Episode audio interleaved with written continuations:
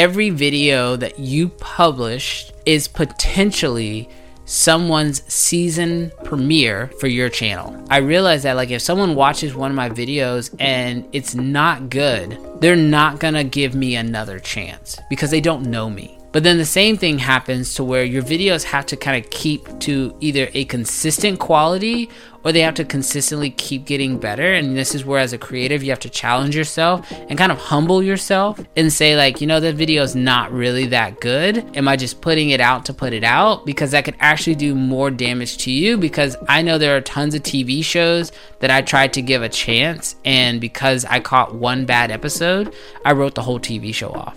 Hello and welcome to another episode of the Golden Hour Podcast brought to you by the Polar Pro Studio.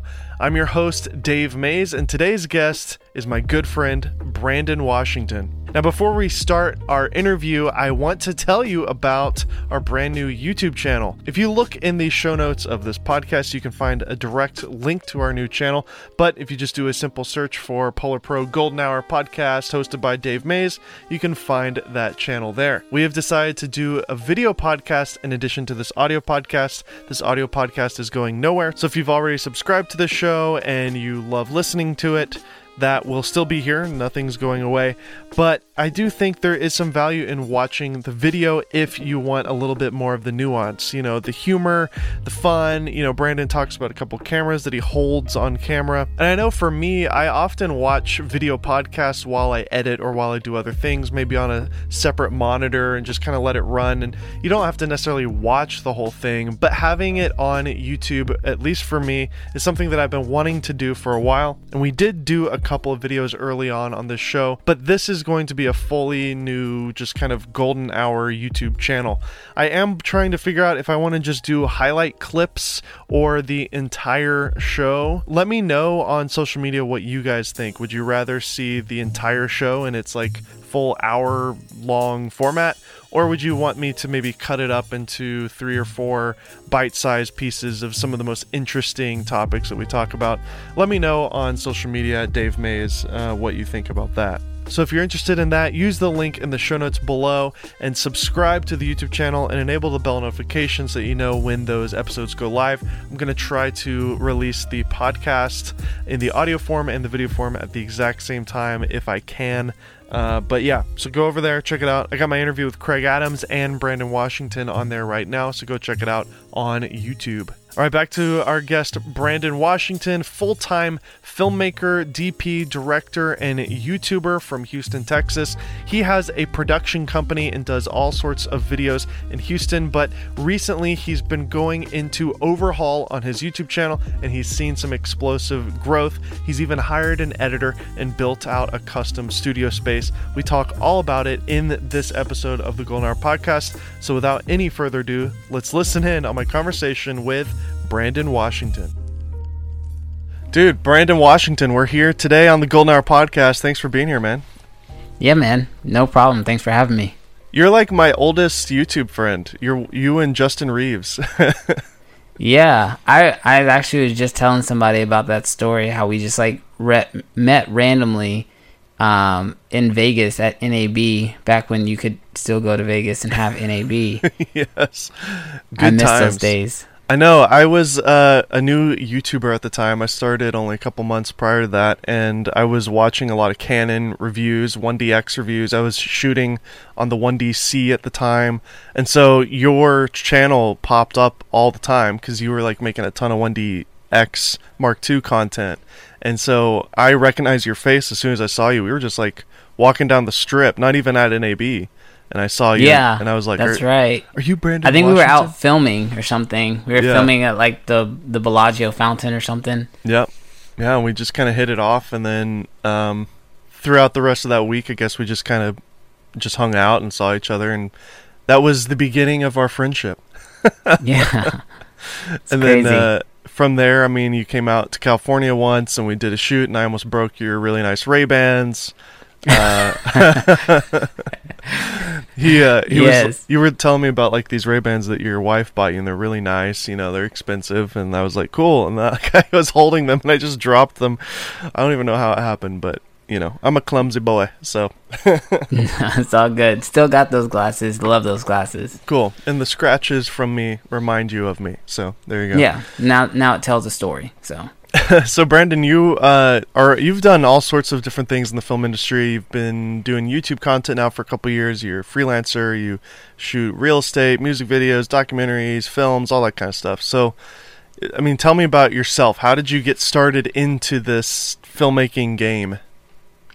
Um, so I actually got started in filmmaking kind of uh, more so like initially starting out in front of the camera, which is kind of different for most people.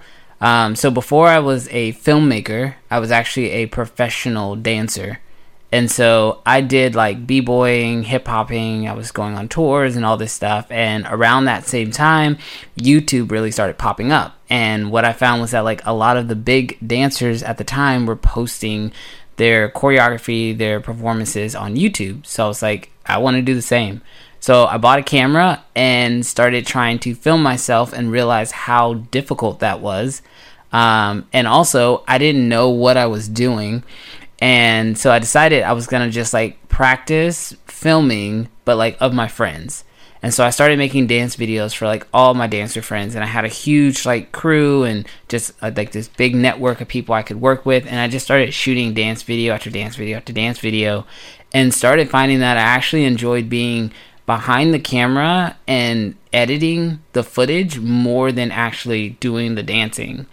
And uh, over like probably maybe a year's worth of time, I realized that most of the videos I was uploading, I wasn't actually in and I was actually enjoying just creating stories and shooting these videos for other people.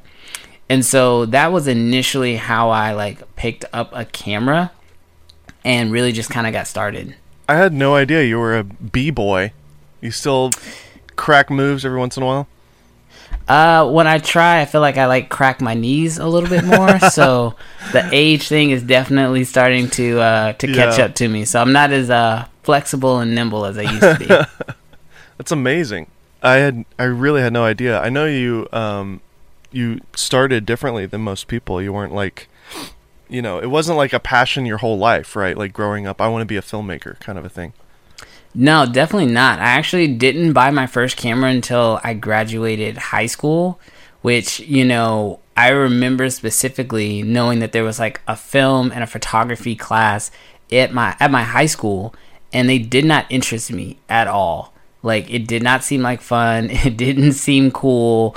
Um, I was too busy like being a jock and, and doing my dancing on the side and uh, it's one of the like small regrets I have because like I wish I would have started a little bit younger. Um, just because when you're younger and you you don't have you know bills and family and everything else going on, you have more room to make mistakes and to learn the hard way. Um, but once you start having more things on your plate, it becomes a lot harder to make some of those mistakes. Yeah, totally.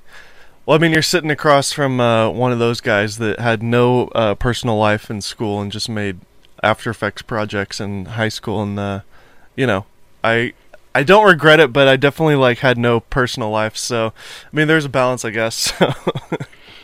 Yeah, absolutely. I was doing Magic and uh, After Effects like nonstop in high school, so um, Oh yeah, that's right. I remember you did like a magic trick at NAB and like completely destroyed my brain.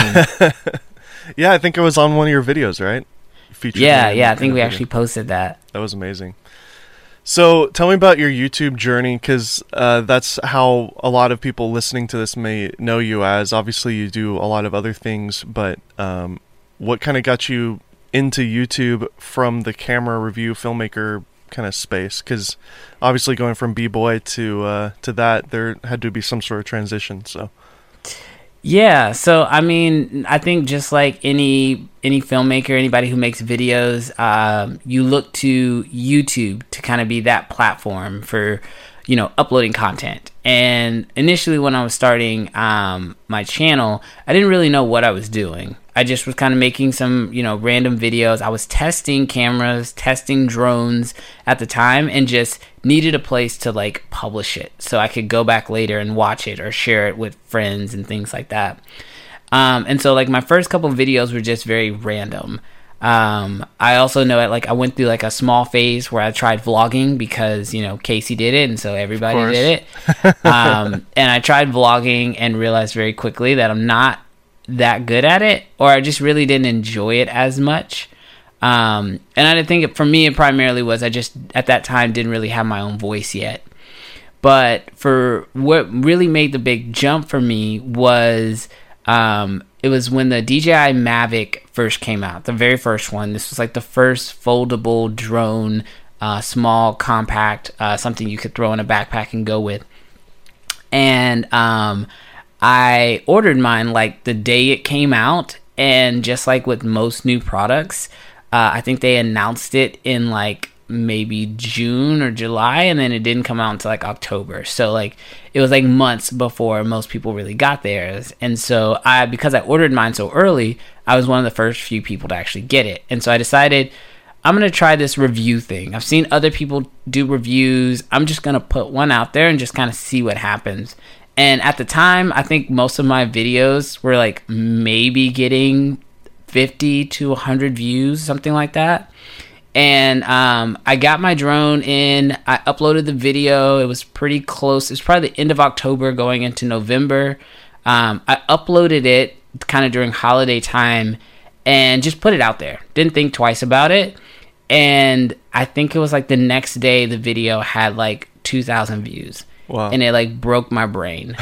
and then like a couple like hours later, it was at like 5,000 views. And I was just like, what's going on and then like strangers were commenting on it and i was like what do i do with this and like the video just kind of took off and for like the longest time that was actually like my highest viewed video on youtube and it was kind of like uh, an eye-opening moment to where it was like oh you can post things on the internet and reach people you've never actually interacted with before it was like this youtube thing is actually real and so from there, I was just like, well, I like making content about cameras and filmmaking, but can you build a whole channel around it?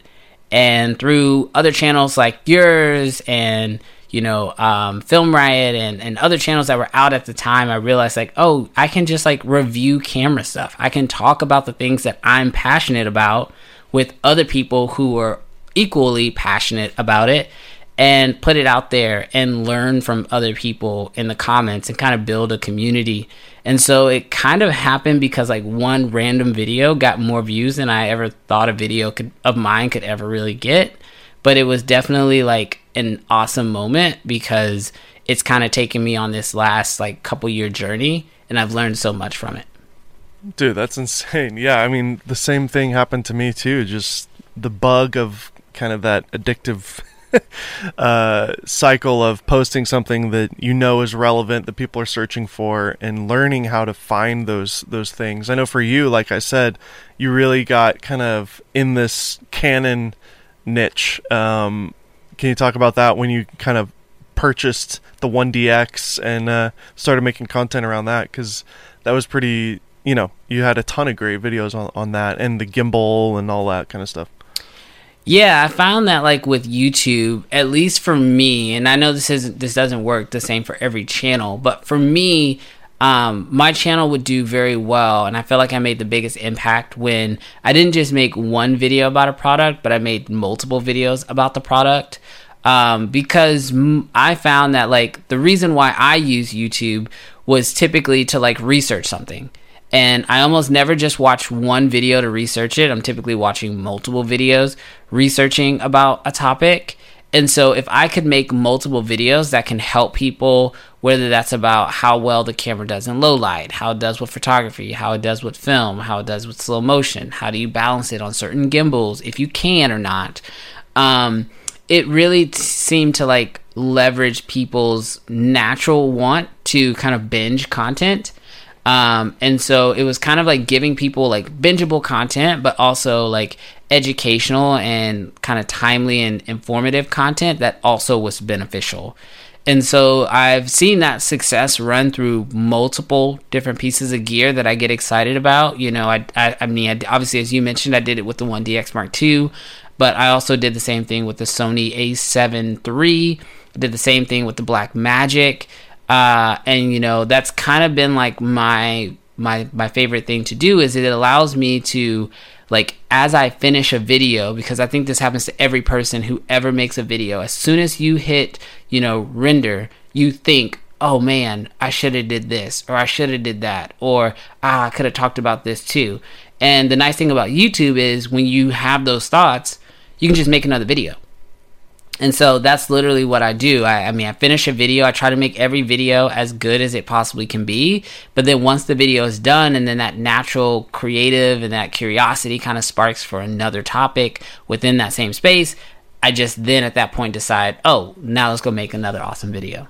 I remember you're the first person to tell me um, to almost ask a question in a video, even if you know the answer to it, just to be like, um, you know, I don't remember um, what the. Uh, specs are on this one thing let me know in the comments down below or whatever. Like i would i would do that every once in a while like accidentally like in quotes you know say oh you know what? I, I don't remember what uh, this camera is related to or whatever. Let me know in the comments. And it's just like little things like that to get the audience more engaged. I even remember you had a video where it was i think it was on the black magic and it kind of like you made a mistake or something maybe you said something wrong and uh, you told me that the like the engagement and the views on it were like way more than normal because people were kind of drawn to the negative topic and like people were commenting about the thing you got wrong and then you were able to make a follow-up video like correcting your error or whatever and do you remember that? yeah, actually, so that just happened again, and it sometimes it just happens organically, and I just decide not to fix it. Mm. So, like the other day, I actually just put out a video um, talking about you know the C70 and talking about Black Magic and a couple other things. And in the video, I said that the only way to actually uh, review Black Magic raw footage is in DaVinci and which is not right. It's actually you can also do it in Premiere. Yeah. But when I said it in the video, um, I didn't catch it until I was editing, and I could have decided to like you know just edit it out, but I actually decided to leave it in because I knew somebody else would comment mm-hmm. and correct me. um, and sure enough, like the third comment was about how you can use it in Premiere. Uh-huh. And I got so many additional comments after that of people saying, no, no, no, you can also do it in Premiere. And it was like they weren't even reading like the, you know, 15 other people who said it before them. Uh-huh. They just wanted to make their comment known. And I honestly think that that is like a, a, good thing. Like, I think it's good to leave mistakes in your videos, even though sometimes maybe if you catch it, great, and you can fix it, that's okay. Mm-hmm. But sometimes it's okay to leave them in there because I think a lot of times the the median of watching videos, especially like YouTubers, is you feel like you're having a conversation, but you don't always get a chance to input. And when you give people that opportunity to input, whether that's correcting you or giving you a suggestion or you know whatever, fill in the blank, um, what it does is it allows them to have that that open dialogue with you now and feel like they're contributing to the content which i think especially in our space we're all creators and we all want to contribute to mm. creative pieces of work and so i think if you can give people that opportunity whether that's like i said correcting you because of a mistake that you made in the video i don't think it's a bad thing so about I don't know a couple months ago, I noticed your your upload frequency started getting more. Um, what happened? Did you just decide recently to kind of go back headfirst into YouTube? Yeah, so YouTube has always been a balance issue for me. Um, as you mentioned earlier, like so I run a production company full time. It's what I do, uh, and so I shoot a lot of local commercials here in the Houston area and that takes up a huge chunk of my time. And typically, what happens is when commercial work slows down, YouTube ramps up. And then when commercial work picks back up, YouTube ramps back down. Mm-hmm. And that's always been like a struggle for me. And so, what I did recently was I actually like actually hired an editor. Wow! And nice. initially, um, this was something that you told me to do like two years ago, A year and a half yeah. ago. Um, but you know, uh, when I hired the editor, it really did change everything because it forced me to take out the the um, the excuse of well, I don't have time to edit the video Mm-hmm. because now I can pass it off to the editor. But then what also it helped me out with as far as the entire process was I went through this like roadmap of looking at all of my excuses and then solving them. So that way I could not have an excuse not to create content.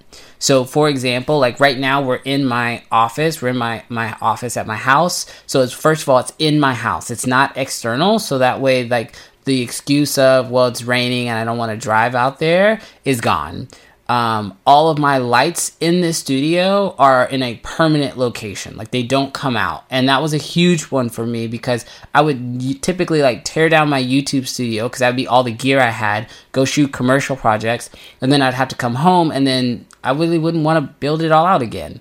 So I built out a studio where things do not move.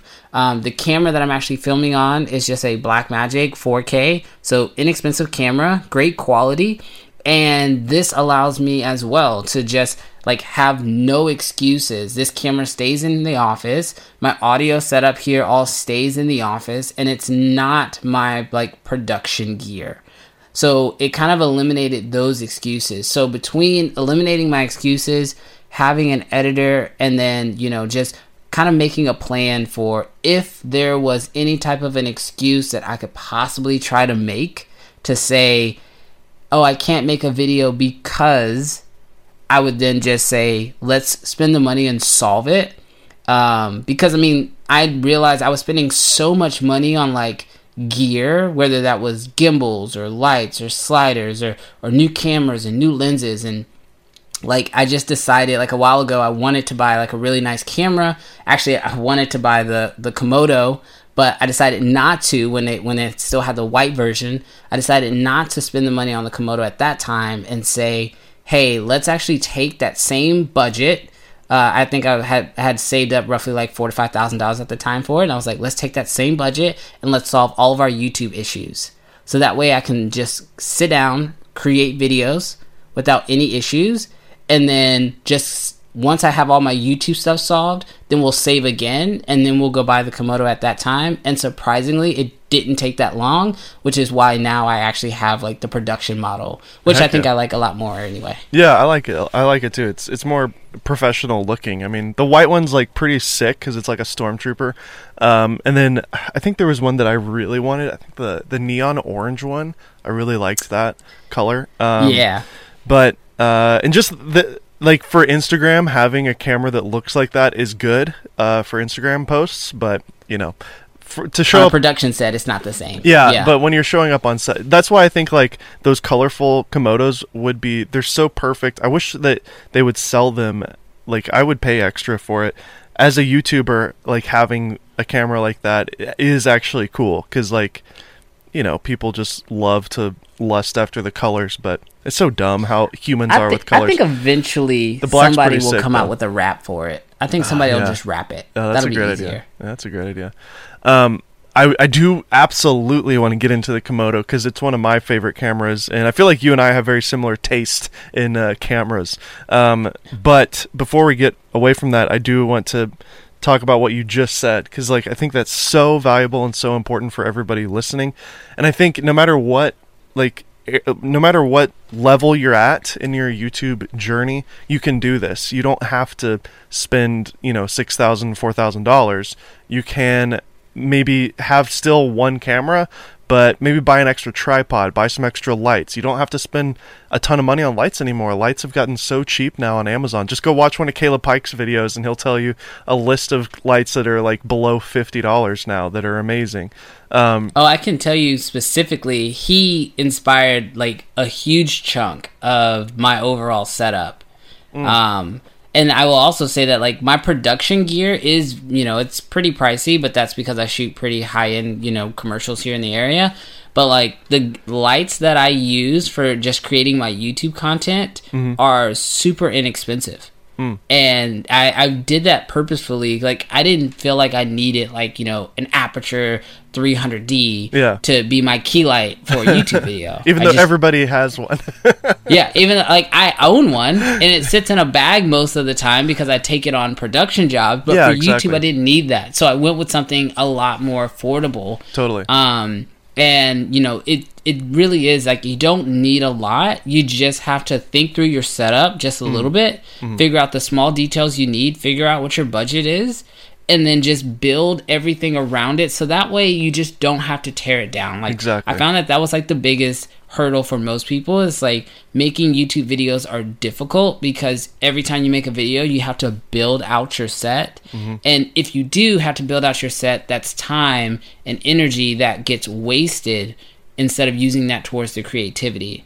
Uh, and so kind of getting rid of those those issues so like the second an idea comes to your mind and you're like oh i want to make a video about this while you're still inspired get a place where you can sit down and actually make a video in a moment's notice um, so that way you don't have to overthink it. I've talked to so many up and coming creators, and that's the number one thing that I like to like impart is make sure you have something, whether it's a corner in your bedroom or in my case right now as we're filming this uh, podcast in my closet with a green screen behind me. Um, i don't know if you could tell but this is my uh, my closet my walk-in closet. It's the best most quietest room in the house. So um, just find a space that you can set up and just make it your own and make it just turnkey. That's kind of the number one thing I've noticed about even all the YouTubers on the higher end. They have a set that's just there and ready to go. And so in your case, if you're a full time, um, you know, director, freelance shooter, and you own this production company, it does make sense to have essentially two full pieces of kit, one for that and then one for this, because like you said, it's just there's nothing worse than late at night, like taking your gear out and setting it up or or packing it down. You know, last minute, maybe you shot a video the the night before for a YouTube video, and then the next morning you have a, a big production shoot, and so you got to like stay up all night and pack it down. It's just a yeah and i think a lot of people can even like just do it over time so it doesn't even have to all be done like at once like if it's like at one time you buy a light specifically for youtube. And then that and then you still have to use some of your production gear but you know you get this one light that's set up just for youtube or like a tripod that you leave at home just for youtube. So that way your framing is exactly the same every single time um, you know, like you don't have to do it all at once, but if you just kind of do it slowly over time, um, you'll end up having an entire studio. Because even me, like I had a budget and was ready to do it, but like I didn't do it all at once because I was still trying to figure out like how exactly I wanted everything to be done. So I'd buy one light and was like, okay, that's good enough. And eventually I'll buy a hair light, and then eventually I did, and then you know I got some auto poles so that way I didn't have to have C stands on the ground. I could just have everything rigged up. And What's you know, I that? just kind of did a it what? over time. An auto pole. Oh man, this will change your life. auto pole. Yeah, so it's by Manfrotto. It's called an auto pole, Okay. and basically looking it's it. like a tension rod that you can have go from floor to ceiling or from wall to wall. And Oh, wow. literally, none of my lights are touching the floor. Like I don't have any light stands or C stands in my office, and I've got th- a three point light, light lighting setup we're going on right now. Like I just got tired of hitting my toes on C stands. oh, so it's it's uh it's in the ceiling. Or Yeah, like it's so on the wall. I have mine like, kind of it's like, like, a uh, shower curtain uh, rod. Yes, exactly. it's just like a shower curtain rod, but it's designed to hold Yeah. heavy lights. Yep, we have one of these in the Indie Mogul set, uh, and it's so great. Shoot, yeah. When I get, I need to, I need to get some of those. Yes, That's that's smart. That's really smart, dude. I and they're that. actually cheaper than C stands. So they're they're Yeah. they're de- if you're like the Manfrotto using one's them, eighty bucks, seventy bucks. You know, for Yeah. twelve foot. if you're using them in a set that's never gonna move, Mm. buy them. They're like the best investment I made in this entire space. That's I've got two no-brainer. of them. Got one in front of me, and I got another one behind me, just out What do you do about? You say you're on your Black Magic. What do you do about the fact that, like, I think for YouTube, it, it is pretty essential to have autofocus. How do you work with that? So autofocus only is an issue if you're moving forward or away from the camera.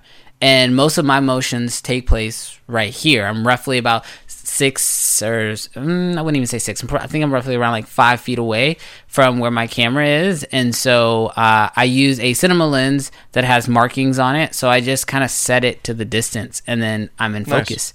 and again, with it being a YouTube setup, I have my Blackmagic on with a 35 millimeter lens, and that setup never changes. So because I never move and the camera never moves, when I sit down, the focus is always locked. And then I never have to deal with hunting. I'll say that ever since I left shooting on the 1DX Mark II, where I definitely got babied by having really solid autofocus. Yeah. Um, I when I went over into the Sony, and then especially when I went over into the Black Magic, I went all in on manual focus, and I am, uh, I guess, because I used, to, I'm not gonna lie, I didn't like these people, these purists that were like, autofocus is is trash, manual focus, everything. Um, and I definitely didn't like those people. And I don't want to say that I have become one of those people, but I definitely do find myself manually focusing, even when I have a camera that has pretty solid autofocus, um, just because there are like little inconsistencies that happen with autofocus where, like, you know, even though your subject might stay in focus, the background is just slightly pulsing. And with and when you're working with like um, photography lenses, that focus breathing is so heavy that it's like really noticeable. Versus uh, if you just manually focus, and then once it's locked, it's locked, and I don't typically have to worry about it. So that's me. I, I, I, know, I know, I'm not like the average YouTuber who who lives and dies by by autofocus. um, but uh, I mean, I just I don't know. Manual focus, I just know what I'm gonna get no matter what. Yeah, I mean, if you're, it's one thing to be a vlogger and, and that kind of, and be in that space, uh, compared to what you're saying. I mean, I like I said when we first met, I was using the 1DC as my main camera. I used that for like maybe two years as my main camera. Now I did have Connor. My autofocus was Connor. Um, so um, if you have a shooter, obviously that's not even a an issue. Um, and that's right. where cameras like the GH5 and the S5 from Panasonic and the Blackmagic cameras, um, more affordable cameras that have way better video features come in because um, if you're actually operating the camera behind camera, or in your case, if you're just seated in a, a set and you're not moving, those cameras are way better bang for buck, and the image quality is so much better. Um, yeah. W- before we started, I showed you I have uh, an S5 as well. Um, I was very surprised with this camera for both stills and video. Um, I find the the color on it is just beautiful. I oh, love yeah. the uh, the uh, the slow motion. Obviously, having uh, 10 bit is wonderful and raw if you if you really want to with the Atomos recorder. What's your experience been like with that camera? I see you, you got it sitting there right there. Yeah, man, it has been a surprisingly amazing camera. I this was my first ever Panasonic camera, and just full disclosure, um, they did send me this camera uh, yeah, to make here. a video about. um, yeah. Disclosure but, here as well. Indie Mogul yeah, uh, I, got it for free from Panasonic. Yeah, so I mean, I'm actually really happy that they did send it to me because, truth be told, like I never wanted to give Panasonic a, like a chance. um, I just heard so many crazy things about it, and I had kind of moved on to cinema cameras, so I wasn't really looking to go back to mirrorless cameras.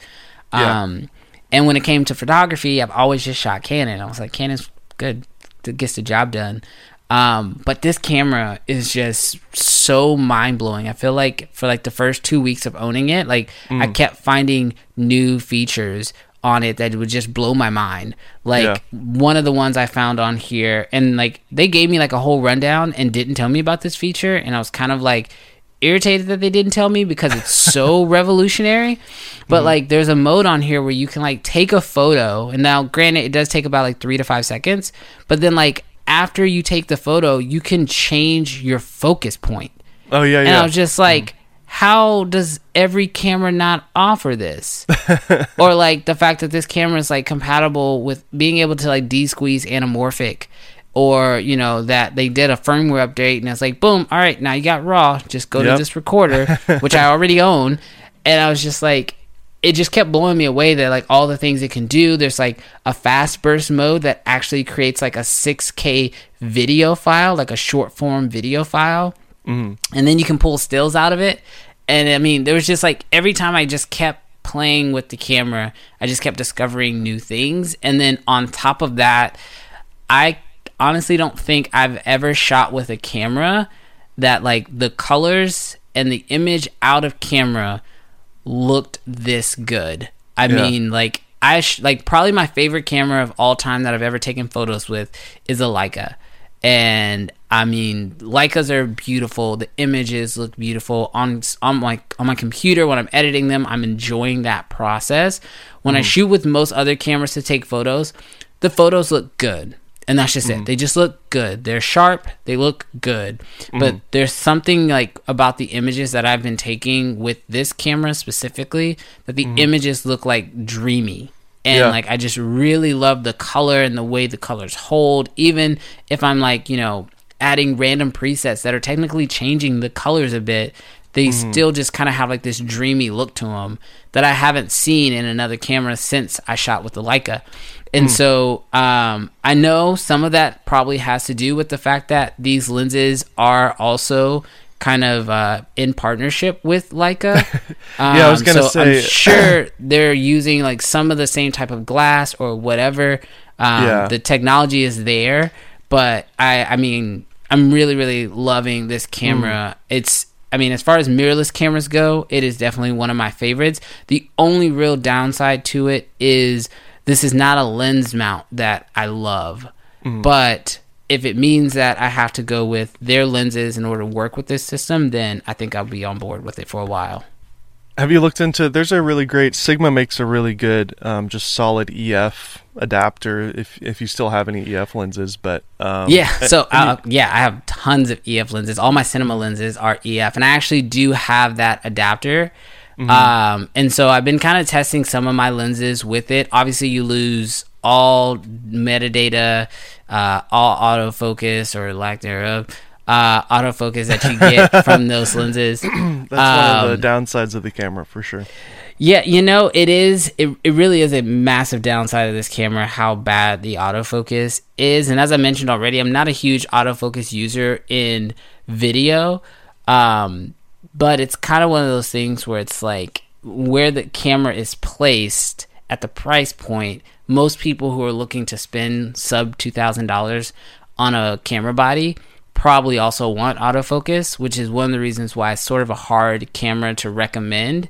Um, but like if you're a professional who knows what you're doing, like this camera is probably one of the best suited cameras around the $2000 price point and i'm even considering like the blackmagic 6k is also in at that $2000 price point this camera just it seems to do everything that that camera can do plus it has the whole photo side of it and neither one of them really give you usable autofocus so it really does give this camera kind of a slight little edge up Oh yeah, totally. It's got a flip screen. It's got the IBIS. You know, it is full frame compared to uh, the Blackmagic.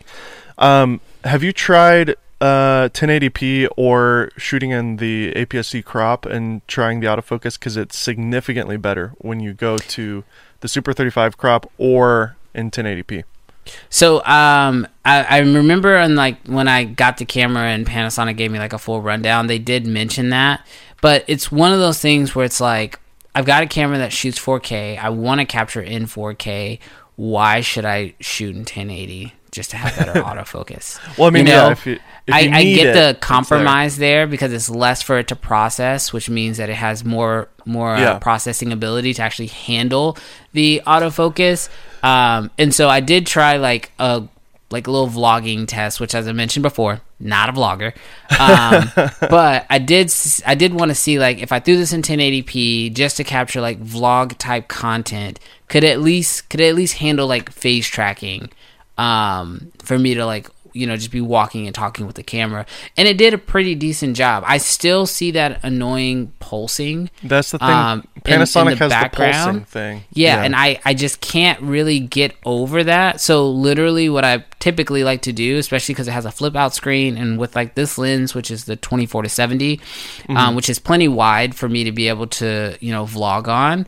What I ended up doing was actually just manually focusing my Yeah. vlog. So because it's close enough, I just find my focus points, and you can have focus peaking turned on here, which is beautiful. Um, and then once it was locked onto me, because I'm not moving the camera like drastically away from my face, Yeah. I can just manual focus and then that just works better. And then I can go back into 4K. And, Yeah, exactly. Um, and it works out. So I don't know. I guess I, I've gotten so used to being able to manually focus and figure out workarounds for Mm. manually focusing that like autofocus isn't a deal killer for me like it used to be. Um, but it's uh it definitely is for a lot of people, which is why it's hard for me to recommend the camera for some. Um, but I still think it's a phenomenal camera, especially at the price. Feels so good in the hand too. It's got a good grip to it, and uh, Yeah. yeah, I love it. Um, even like where the white balance and ISO buttons are, that's one of the things I mentioned in my review. Is like it's so perfect to just be able to quickly access your white balance and ISO. Of course, most of us shoot manual, you know, so having access to that quickly is so great. I don't know if you noticed, but like if you want to just crank up your ISO, you just tap the ISO button a couple times and it like Yeah. goes up, which is and it so just quick. keeps yeah i mean there's so much about it i mean like all the knobs and everything are so uh, customizable so i've The been able to really amazing. Really dial it in and kind of make it my own. Um, actually my editor mentioned something that i thought was really funny. Because like you can tell a lot about a camera based off of like what they choose to do with like the ergonomics of it.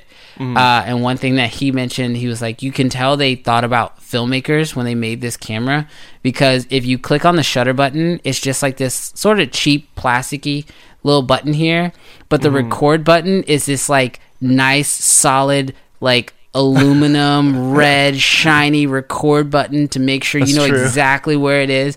And like the budget they spent on these buttons for record versus the buttons they spent or versus the budget they spent on the shutter button is just so much higher. And it was like yes this is for filmmakers. They will appreciate this.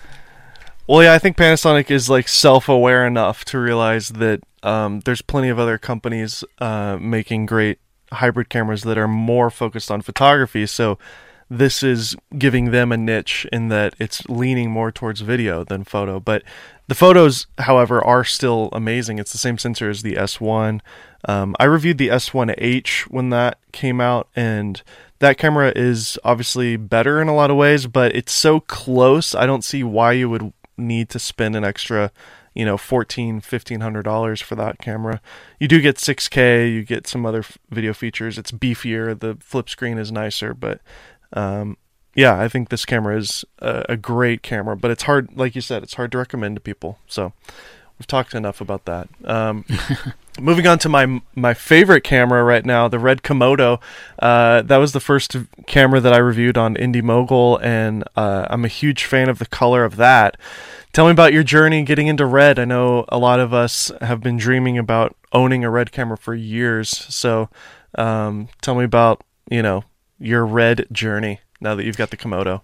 Yeah, man, it is. Uh, it has definitely been a journey. I mean, I've wanted Reds since the Red One Max and uh, Red One MX, and I, I just remember like thinking like this is cinema, and like I think at a very early age into this whole journey, you know, uh, I tell a lot of people like your eye gets calibrated to what you like.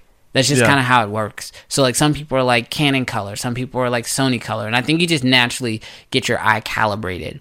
And my eye got calibrated to red instantly, and it became like this long-term journey of trying to get it. I think so many people, they may say they don't really care, but I think that's the reason why like so many people are like rigging out these Sony A7S3s with like cages and monitors and V mounts and everything because they want to get to that same level. And I know I was 100% guilty of that.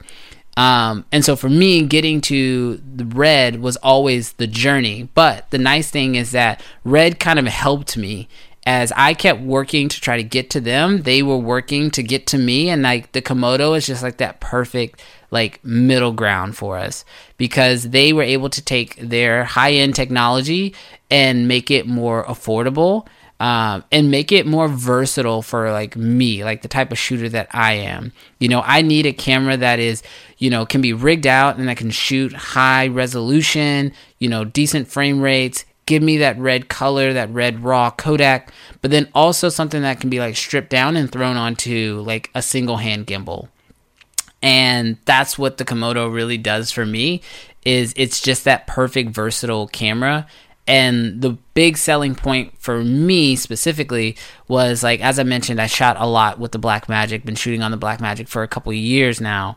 And it was a very easy switch.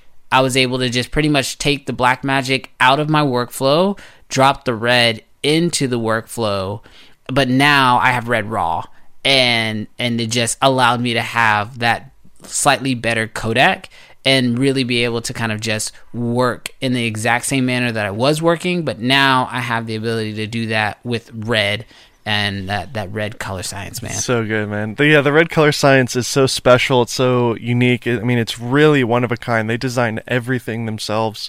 Um, you know, somewhat. I, I, know that there's some people that manufacture stuff, and I do actually think the Komodo is the first camera that they've kind of like outsourced the sensor and stuff. There's rumors floating around that it's a Canon sensor because it's the same megapixel count as the R5 uh, in Super 35. So.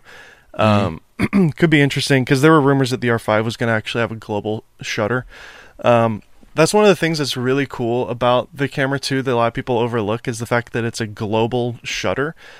We're so used to our cameras having rolling shutter. Can you explain in the most simple terms what a global shutter is to the audience? Yeah, basically, I mean, it's a very technical term, but basically the idea is that the way that most cameras read out sensors is from top to bottom. And so what happens is when you have like a an item like a light pole and if the camera goes by is it too fast because it's reading from top to bottom by the time it reaches the bottom the pole is technically moved which tends to have like a slightly angled look or mm-hmm. a wobble um, mm-hmm. and that's what a lot of people like a lot of people thought that you know rolling shutter meant wobble but that's just mm-hmm. the outcome of a rolling shutter and yeah. then the difference is with global shutter, it is actually taking the entire shutter at once, which means you don't get any of that lean. So your lines stay straight.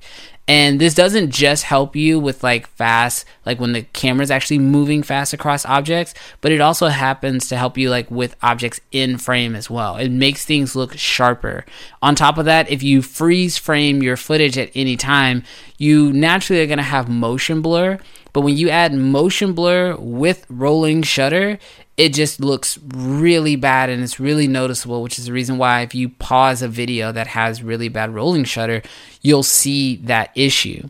Now, I know a lot of people say, well, then if global shutter is so good, why doesn't everybody have global shutter? And that's because typically, if you have global shutter, you sacrifice dynamic range.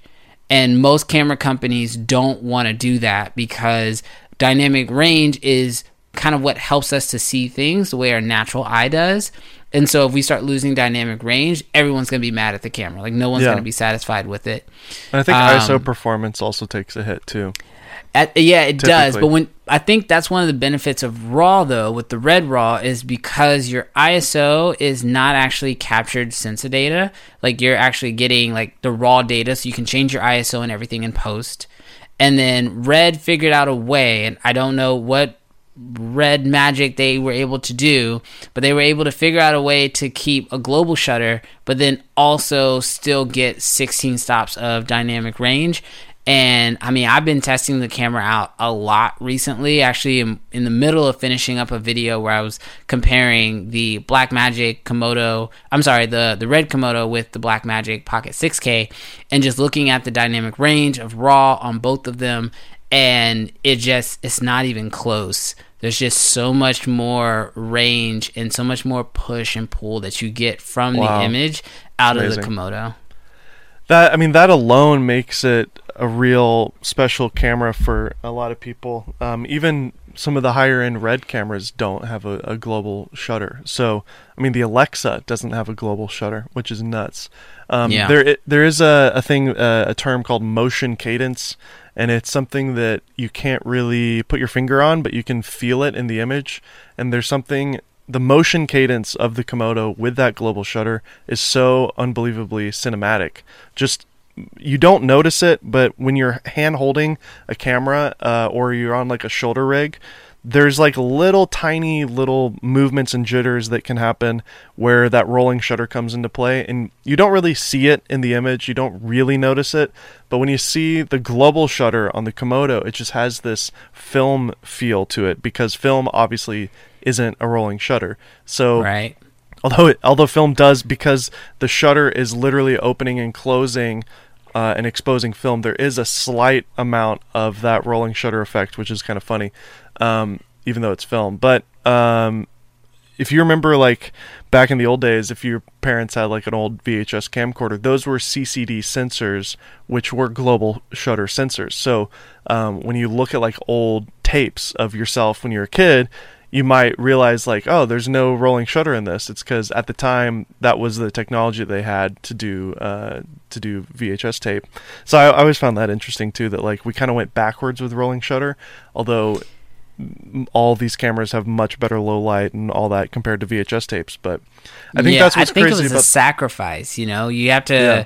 For a long time, it was like a sacrifice. Like, what's more important to the industry? And these camera companies were making that decision for Yeah. us. But now, I like I I put out a post the other day on Instagram, and I was like, I don't think we found the perfect camera yet, but I think we're getting pretty dang close. we are Um, the because, a7s like, III is pretty close honestly for that me that that camera's it's it's it's up there. I think it's Yeah. really really close. I, I do.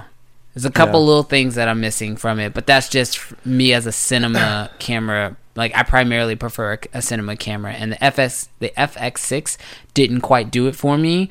The C70 is oh my Mm. Goodness, it is like it's just missing like I mean really it's missing raw, which is just like I understand why it's not there. Um, Yeah, because it would Canon's dumb with cannibalize it. Yeah. everything. yeah, they always Um, do that yeah but but yeah, no, I totally totally understand. Yeah, I mean, while we're on the topic of C70 going from Komodo, uh, they're both Super 35, you know, sensors. They both have a Canon RF mount, Yeah. but they really couldn't be more different. It's it really is depending on your style of work and depending on what type of stuff you're doing, it would dictate which one you want. They're roughly the same price. If you're somebody that needs autofocus, if you're somebody that needs a built-in kind of everything with ND, you know, audio inputs, flip screen, all that, then the C70 is the way to go. If you want just kind of the best cinema quality image, then the Red Komodo is the way to go. Um, I mean, Yeah. as as past 1DC user myself and a 1DX Mark II user yourself, uh, I feel like the C70 is the perfect upgrade from that kind of generation of cameras that you and I probably always dreamed of having. Yeah, I mean, the 1DC was like a dream camera at a point, and I loved that camera. I loved the idea of having that camera. Um, but I think, you know, I, so I'm actually, so this is kind of like a insider scoop because I'm literally in the process of finishing up my Red Komodo versus C70 video, and I'm still working out some of the some of the last little bits of dialogue as far as like what I wanted to, how I want to say it. But what my general thought behind these two cameras are is if you are looking for a cinema camera with function, the C70 is the way to go. But if you want the best sensor for $6,000, then the red Komodo is the way to go. And I think it's just it's it's just a it's just a, a mindset, you know. I I look at myself personally and I own, you know, uh, matte boxes. I have ND filters. I record my audio externally. Um, you know, I know how to pull focus manually, and I also have a wireless autofocus system or manual focus system. So if I wanted to have a camera assistant to pull focus for me, I could. So the Red Komodo for me is an easy plug and play because all the things that the C70 gives me, I already have those things solved in another form, and now I can spend my money on the sensor. Um, but when you, if you don't have those things, or you don't want to spend the money on those things, and you're trying to get the most function out of a camera, the C70 is a phenomenal camera with all the function you can almost want out of a camera minus RAW. Um, but I will say, and this is again, this is just me, and this is again me calibrating my eye when I shoot the exact same scene with a C70 and then I shoot the same scene with a Komodo, there is just something that says like the C70 looks like a video and the Komodo looks like a film. And I can't really put my finger on why. I can sort of say it's like, you know, the Komodo Red has this way of adding some more contrast to the image, which ultimately feels like it's adding more weight to it. But I, I don't know exactly what it is. But I will say that that has kind of been my personal kind of feel with the two cameras. And I, I had the Komodo, I mean, I'm sorry, I had the the C70 for a week and a half just to test it and check it out and, and put it through its paces and actually took it out on some professional jobs and made some massive mistakes with it, but then that learned from those two. And at the end of the day, like if I had both cameras and somebody had to tell me like, all right, you got to ship one of them back to the rental site and the other one you can keep, I'm to keep the Komodo all day even though it's not giving me as much as the C70 technically is. Yeah. It's it's the logical choice to do C70 if you're just cranking out like a lot of content, you know, you're doing courses or even I think a, a full-time YouTuber it makes more sense to go C70. Um, but just because something makes sense doesn't mean you should do it either. Uh, there's there's something that I know you have talked about on your channel that I agree with too, and that's you want to pick tools that inspire you, that that make you you know happy to look at the picture, and if you're willing to put in the work and the extra effort to to use that Komodo with the manual focus and all that, um, then have at it. Like be my guest. You don't you know you don't have to get the camera that makes everything perfectly easy. It's almost kind of fun when you have to kind of work for it and make your camera work. Uh, it, it's more satisfying when you see the result and it's actually good. Yeah, I tell people it's like you know, there's two types of home buyers out there. There are people who want to buy a turnkey house so that they move in and they're done, and there's some people who don't mind a fixer upper. And that's kind of like the difference. Like the C70 is definitely that turnkey camera. It's got everything you need, it's already done.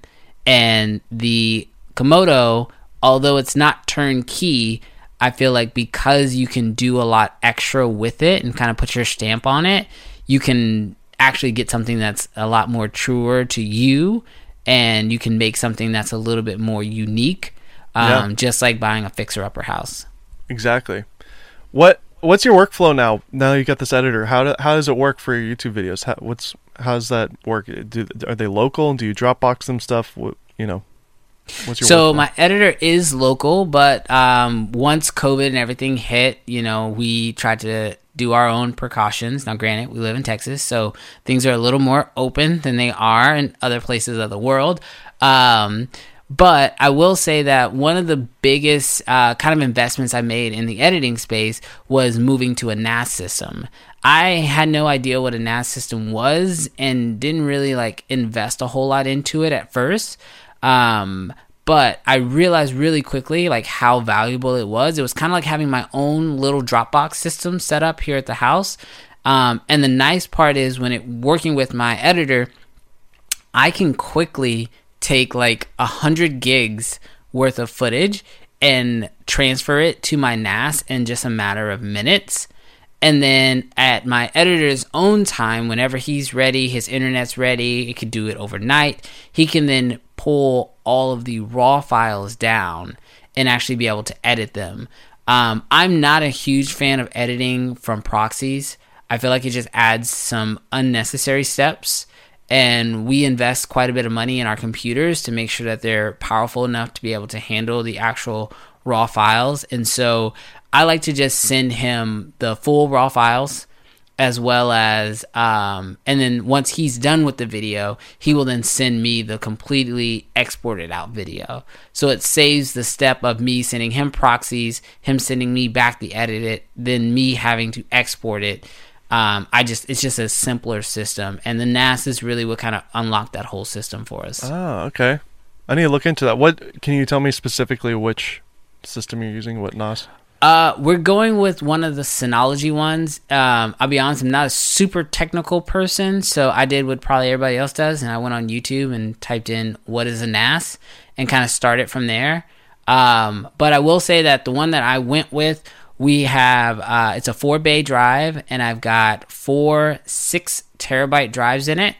Uh, I've got it set up as a RAID 5, so that way one of the drives is actually not functional, um, but it's also giving me like solid backup. So if anything happens, um, I can always just swap out one of those uh, drives. I went with the actual uh, Iron Wolf NAS hard drives, um, and I went with the Pro version just because I figured, you know, with the quality and the amount of content that I'm going to be uploading, and then the fact that like my NAS never turns off it's always running. It's connected directly into my mesh network system um, here at the house. So because I knew I was never going to turn it off or the drives would just constantly spin unless they went into like a hibernation mode, um, I wanted to make sure I had drives that were really going to last. That's sick. Cool. Did you do a video on that yet?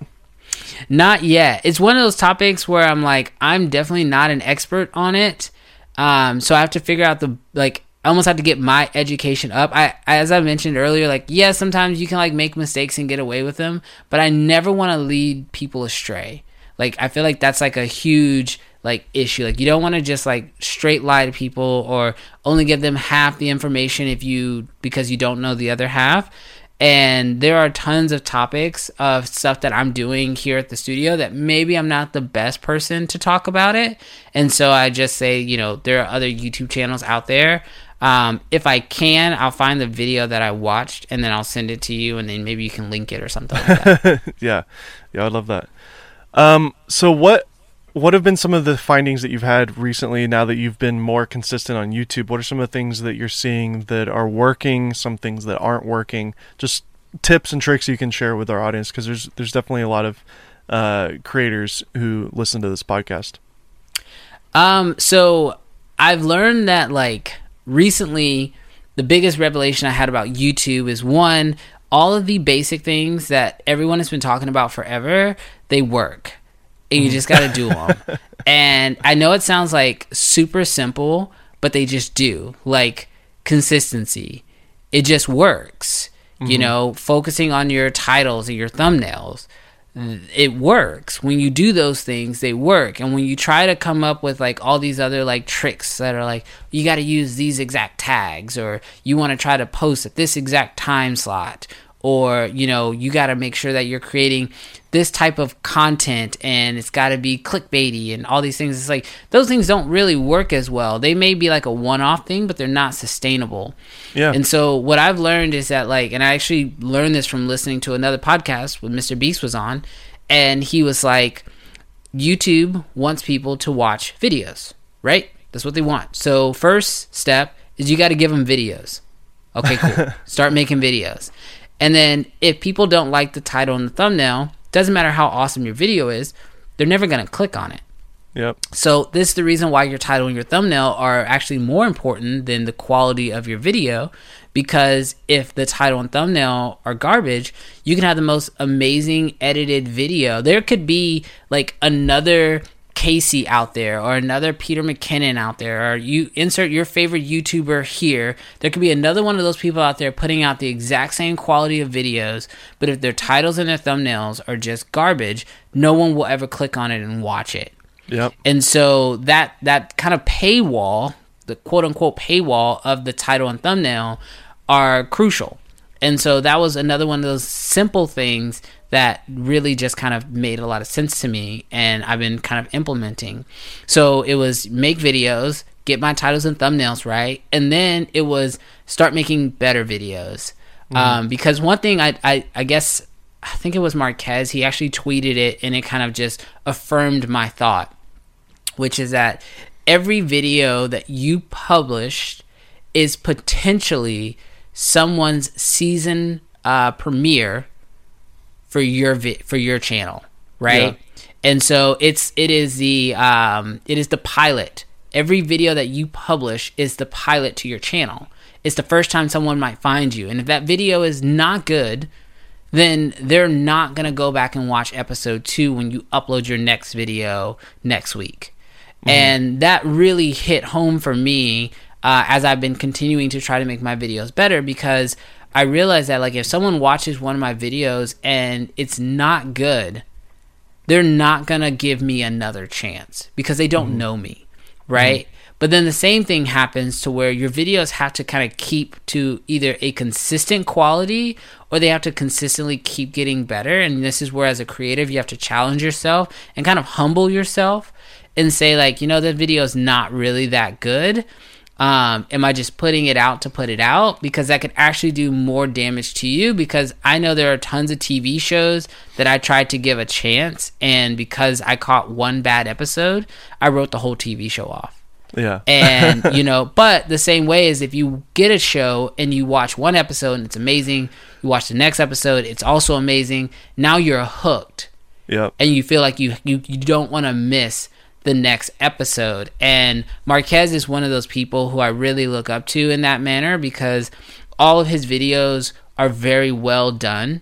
Mm-hmm. And even if I don't like he makes videos about Android phones and I'm very strongly an iPhone user and I'll watch some of his Android videos just because the quality of the videos are good.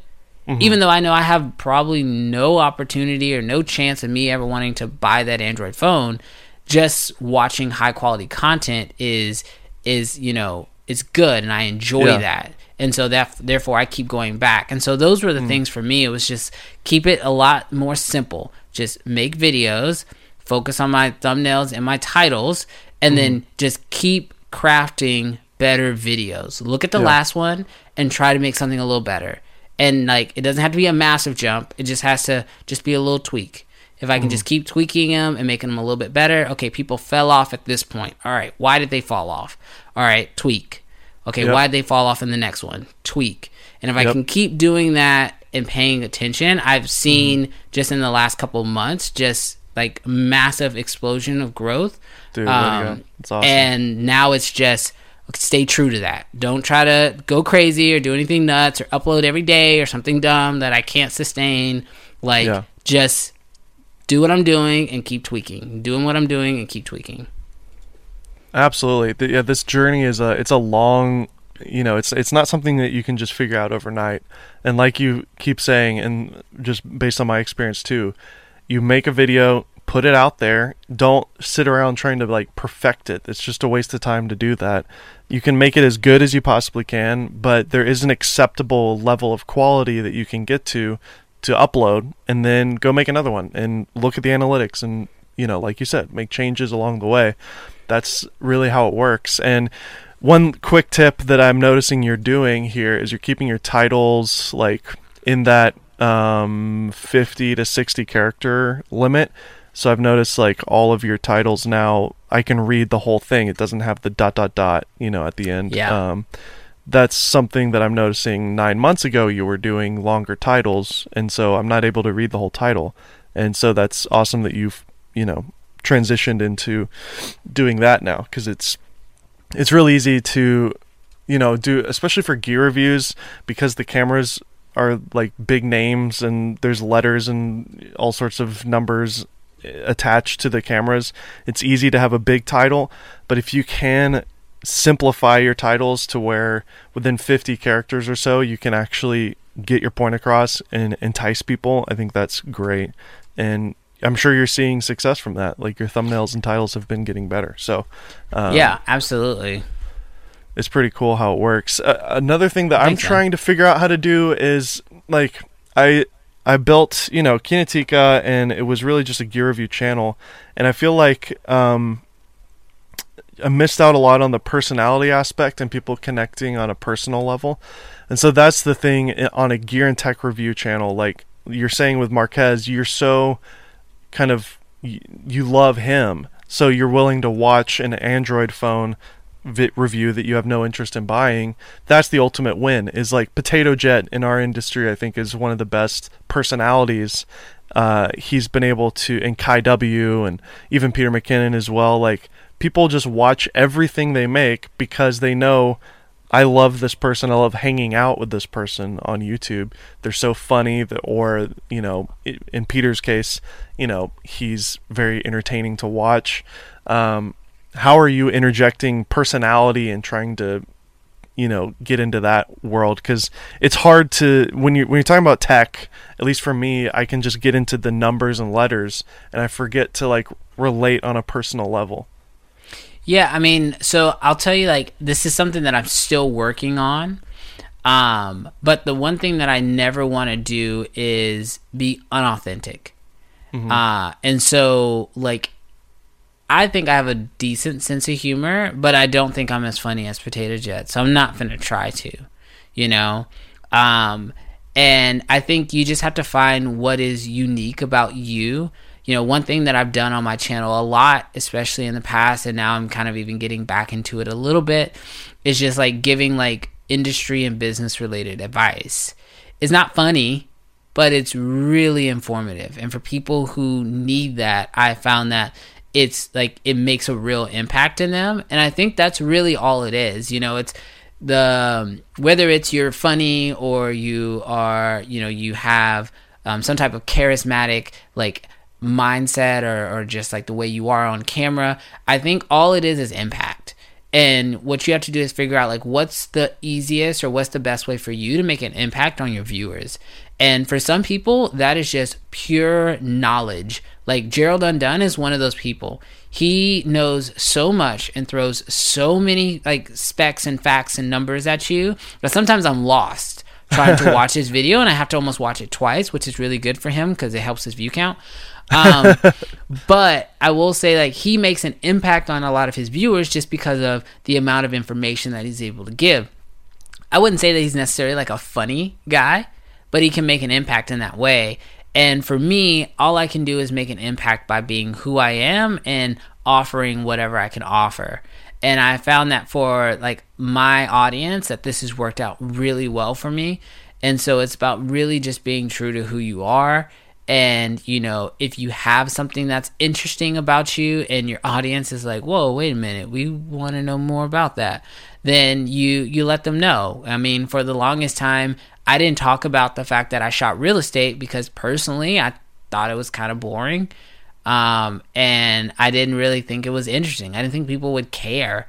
And I did a video where I kind of let it slip, and somebody was like, "Wait, tell us more about that." And then, you know, told them a little bit more, and then started making videos about it. And then ultimately, people wanted like a full fledged training course on it, and it like sparked a whole new avenue for my business because I just listened to my audience and tried to make the impact. I wasn't trying to be funny in any of those things or charismatic. I was just trying to figure out what's the easiest and best way for me to make an impact on my viewers. And, you know, my experience so far has been one of the, the easiest ways. Sharing that experience has been the easiest way for me to make an impact.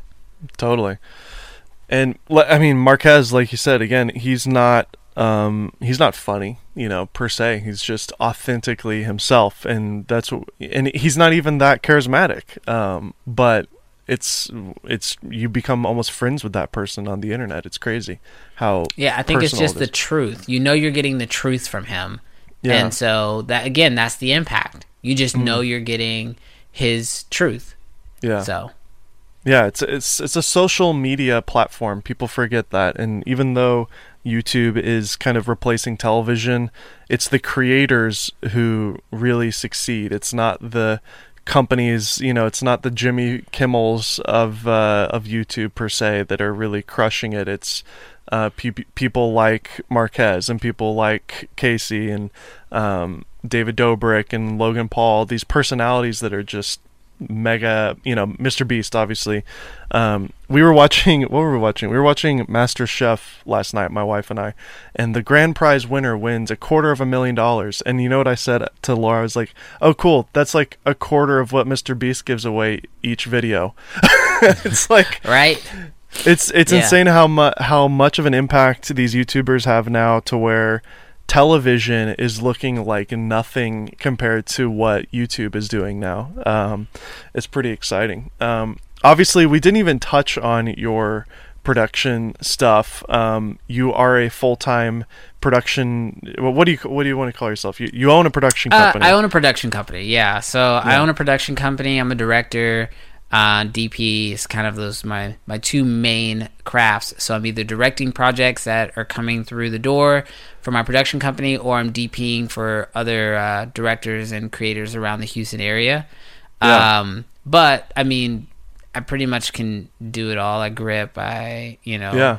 DTI. Well, my question- is. My question to you and to a lot of the other guys I've interviewed on this show who do both, like, are you intentionally doing both because you like both, or do you have aspirations to phase that out and do YouTube full time, or like you're obviously putting a lot of effort into YouTube, so do you have more passion in that, or do you want to do yeah. both? Yeah, I mean, so so the goal for 2020 was actually to go in on YouTube full time. Mm-hmm. Uh, and I made a lot of like systematic moves to make that happen. And ironically, uh, the pandemic and everything else actually helped some of those things. So when all of my production business stopped and I had to stop working for three months because that's how long our shutdown was here in Texas, um, I took that time and was able to build like an entire learning and training course platform.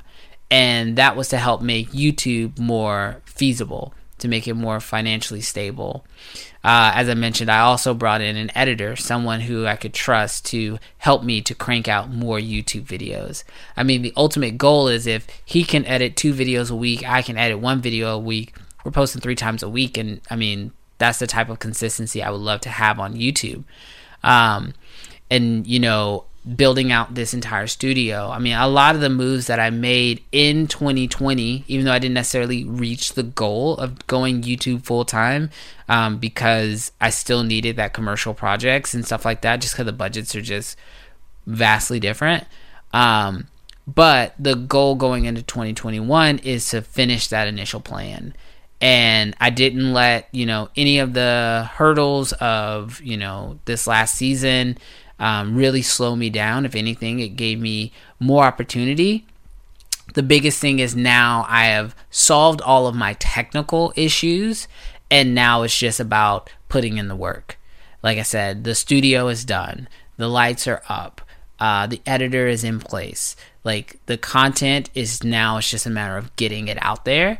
Uh, and so, I mean, I would like to say that I will go 100% in on YouTube, but part of me still enjoys shooting the right projects. I think the benefit of YouTube and being a full time YouTuber, but someone who can also do commercial projects, is if you can make your living off of YouTube and you can run your business that way, it allows you to be a little bit more selective about the commercial projects that come across. And you don't just have to take everything, which I've definitely been in that season in my life where you take anything and everything. And if anybody wants you to point a camera at it, you just do it and just try to collect that next check. Um, but I'm blessed to be able to say that I'm not actually at that stage anymore and I can be a little more selective. But I just hope that in the next year, YouTube can become more of a full time deal and I can be even more selective. And it was actually you who inspired me to really work as hard as I have been. Because I remember when I was in LA and I met you and you told me 50K, that's the number. when you get to 50K, everything changes. And Yeah. I was like, I was like, okay. And I didn't believe you. And you were like, just hire an editor and work and like go into the like go into the I was black. like, dang it, Brandon, just do it. You're like just just hire an editor, go into debt, whatever it takes, just get to 50k and everything changes. And I was like, no, it doesn't. And I have started to see like at 50k things are starting to to make a difference and Yeah. and like the channel is financially viable. Like I'm not losing money making YouTube, even hiring out help and hire and paying for gear and things like that. Um, and I just hope to see that to continue to grow Yeah. because I do like the impact that I'm able to see that other YouTubers are able to do. You know, Mm-hmm. like I like how Mr. Beast is able to help the people around him and plant Totally. trees and make a cultural impact as well. And I would love to be able to say that like I could do the same thing in my own little niche with filmmakers or up and coming filmmakers or giving people gear or whatever it is. Helping people out is a really big part of what I want to do yeah. and I feel like it's like you don't see like other big filmmakers or commercial directors really being able to have those resources to do that, but YouTubers do. And so that's where I look at YouTube as a platform that maybe is going to give me a bit more reach than just doing commercial projects and owning a production business here in the Houston area really would. Absolutely, man. I think that's a great way to end it. Uh, amazing podcast today with uh, Brandon Washington. Everybody go over to youtube.com slash bwash712. Is that right? Or just go, just yeah, search Brandon it's Washington. one of those. Yeah, just look up Brandon Washington. That's one of those. That's like one of my regrets is that like I set my uh set my YouTube name and now I can't change it, so I'm just stuck with it. Uh, I um I emailed them one time and uh, they changed it for me. So Really? Who Yeah, yeah, yeah. You got to send me that. You got to send me that information. I think I just did a Google search on like URL change on YouTube, and then it was like a support page on Google, and um, I was able to um, tell like remember when I did my name change from Dave Altizer Yeah. to Maze. Dave Maze. Yeah. I had youtube.com slash Dave Altizer and I was like, hey, it would be great if I could change it to this. I've changed my name. And they're like, okay, cool, it's done. I was like, okay. so I'll, yeah, I'll, I'll, uh, I'll hook you up. I guess I, I, I'll just do a Google search and send you the link. But um, yeah. That would be awesome. I would love to change that. I'm BWash Media everywhere else. Yeah. Twitter, Instagram, TikTok.